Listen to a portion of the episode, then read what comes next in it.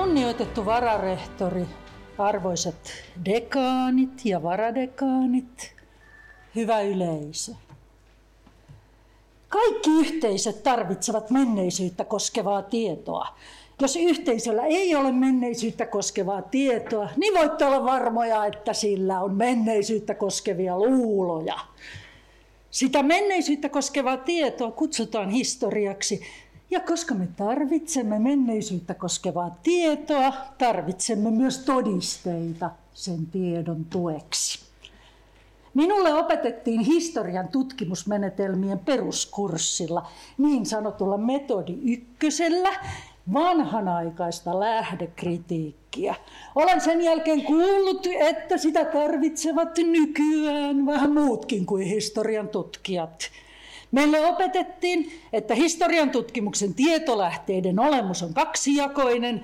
Toisaalta ne ovat kuin puhetta, joka sisältää väitteitä ja ehdottaa tulkintoja. Niissä on läsnä useita ääniä. Lähteessä puhuvat ihmiset halusivat omana aikanaan, että heidän puheensa olisi vaikuttavaa. Mutta meille opetettiin myös, että ne lähteet ovat materiaalisia jälkiä menneisyydestä.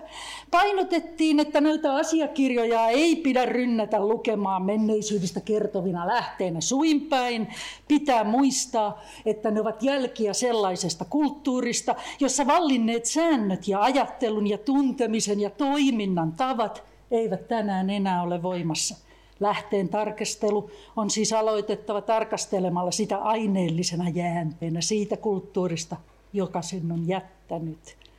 Raaputin muistiinpanoihini ranskalaisen viivan perään sanat jälkiluontoinen aines ja ulkoinen lähdekritiikki.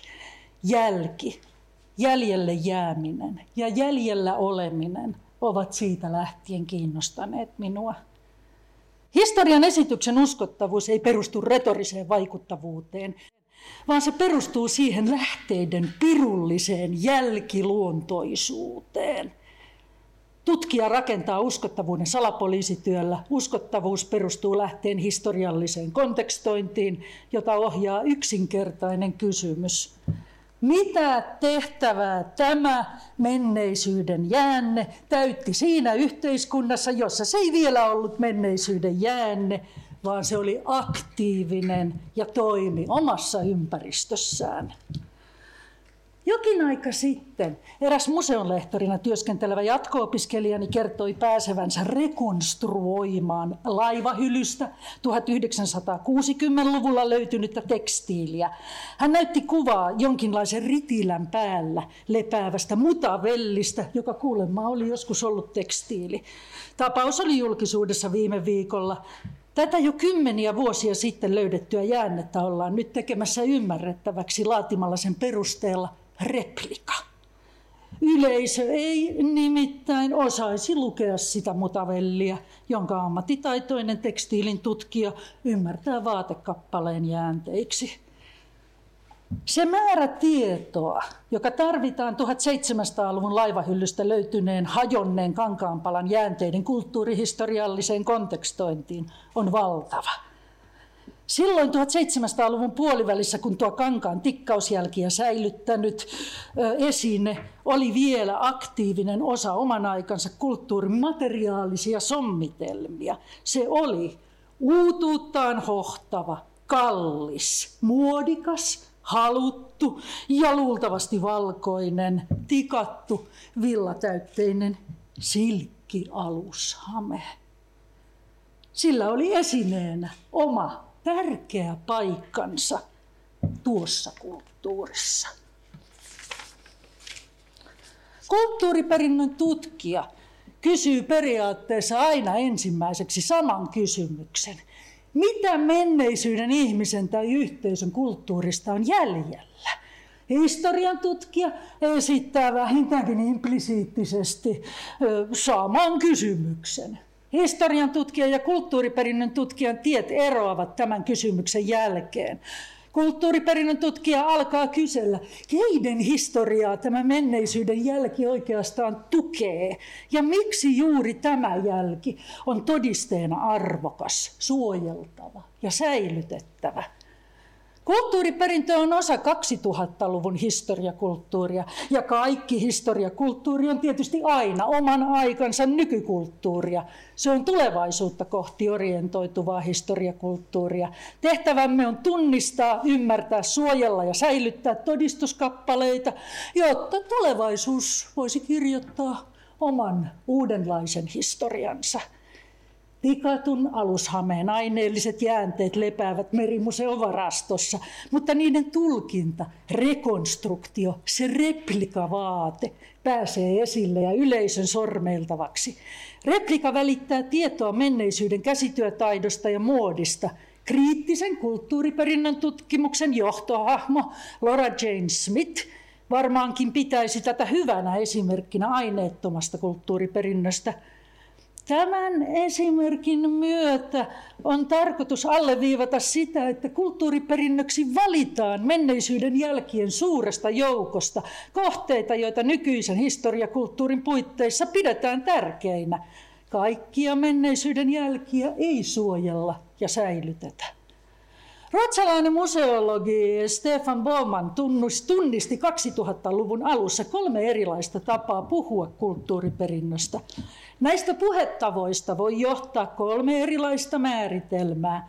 Määritelmät ovat arvottava, kaiken kattava ja analyyttinen määritelmä.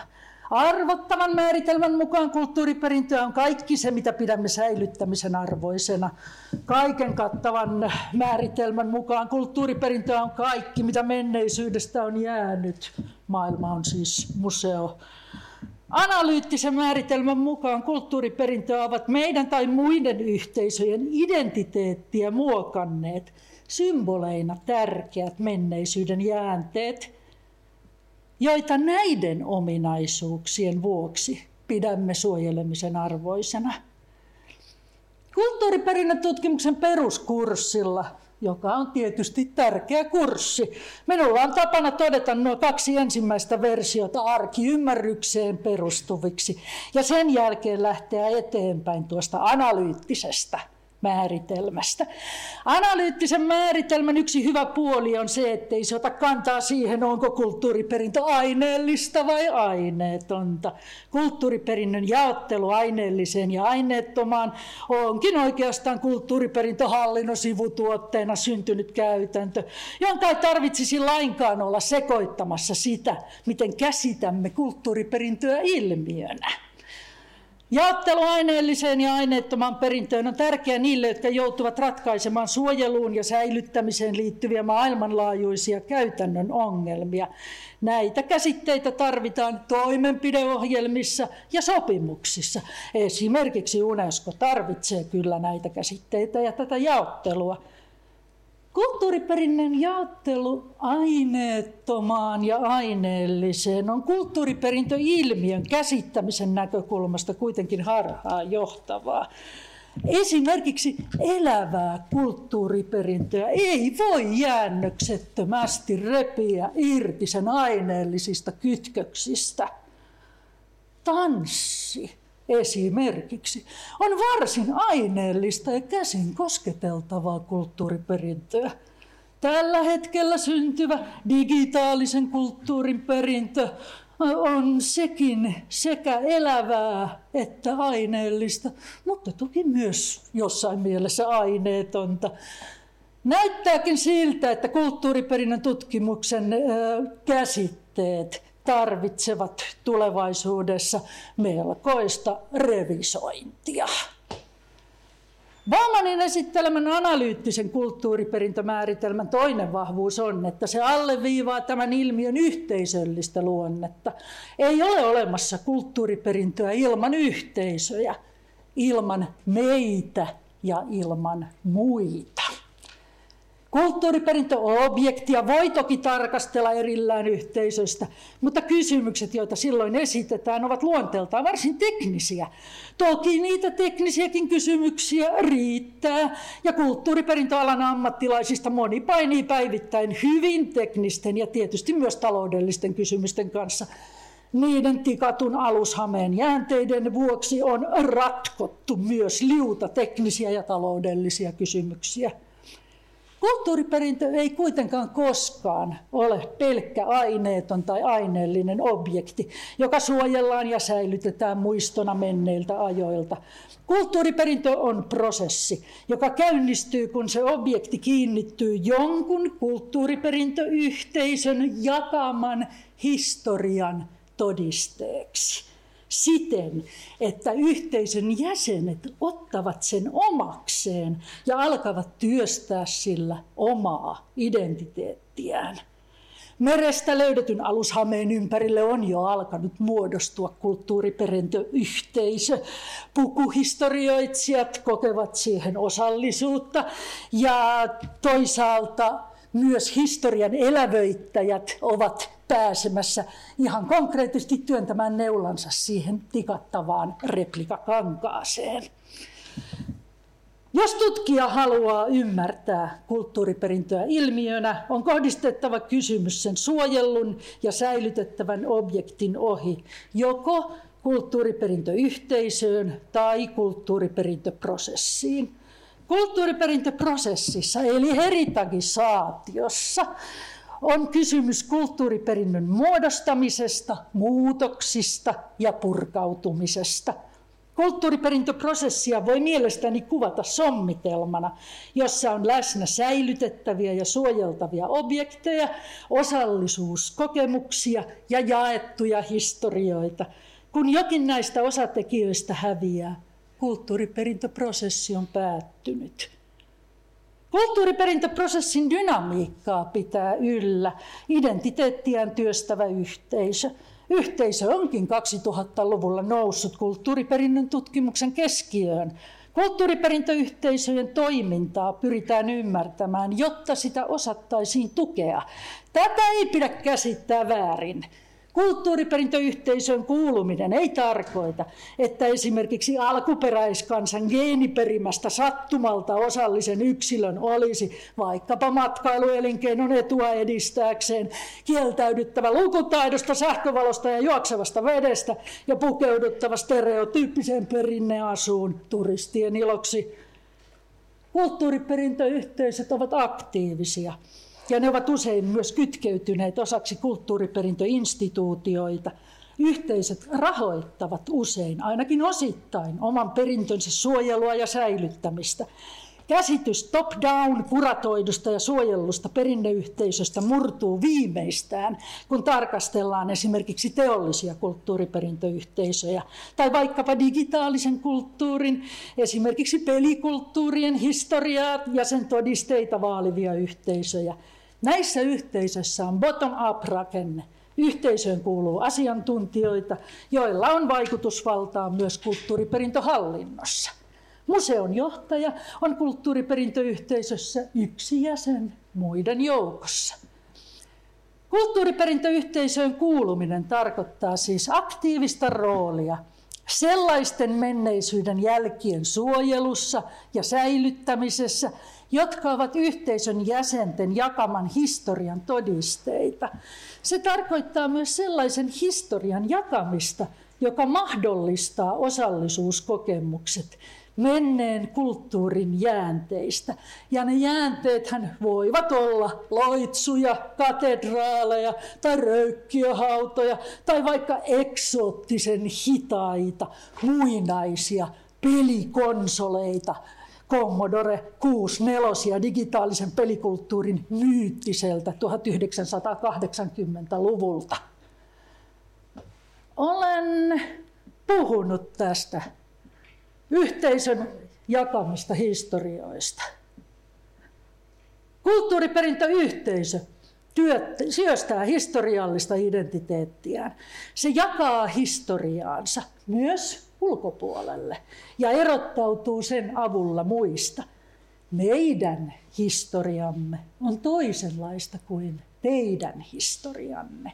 Me vaalimme oman historiamme todisteina erilaista kulttuuriperintöä kuin muut. Olen yrittänyt ymmärtää, mistä kulttuuriperintöprosesseissa on kyse. Olen turvautunut identiteettityön käsitteeseen. Teollisia kulttuuriperintöyhteisöjä tutkiessani olen tunnistanut kolme erilaista tapaa, jolla yhteisö rakentaa identiteettiään. Kulttuuriperintöyhteisöt tekevät monumentalisoivaa, omaksuvaa ja historioivaa identiteettityötä. Monumentit ovat yhteisöllisen muistelun työkaluja – Kulttuuriperintöyhteisö voi tilata tällaiseksi työkaluksi vaikkapa Pietari Brahen patsaan, mutta monumentiksi voi päätyä myös historian todisteeksi tunnistettu ja tuotettu pala Berliinin muuria. Monumentalisoiva identiteettityö vahvistaa yhteisön menneisyyden jäänteiden symboliarvoa. Näitä monumentalisoituja jäänteitä voi kutsua vaikkapa kollektiivisen muistin tihentymiksi. Omaksuvalla identiteettityöllä kulttuuriperintöyhteisö ja sen jäsenet vahvistavat osallisuuttaan näistä muistin tihentymistä.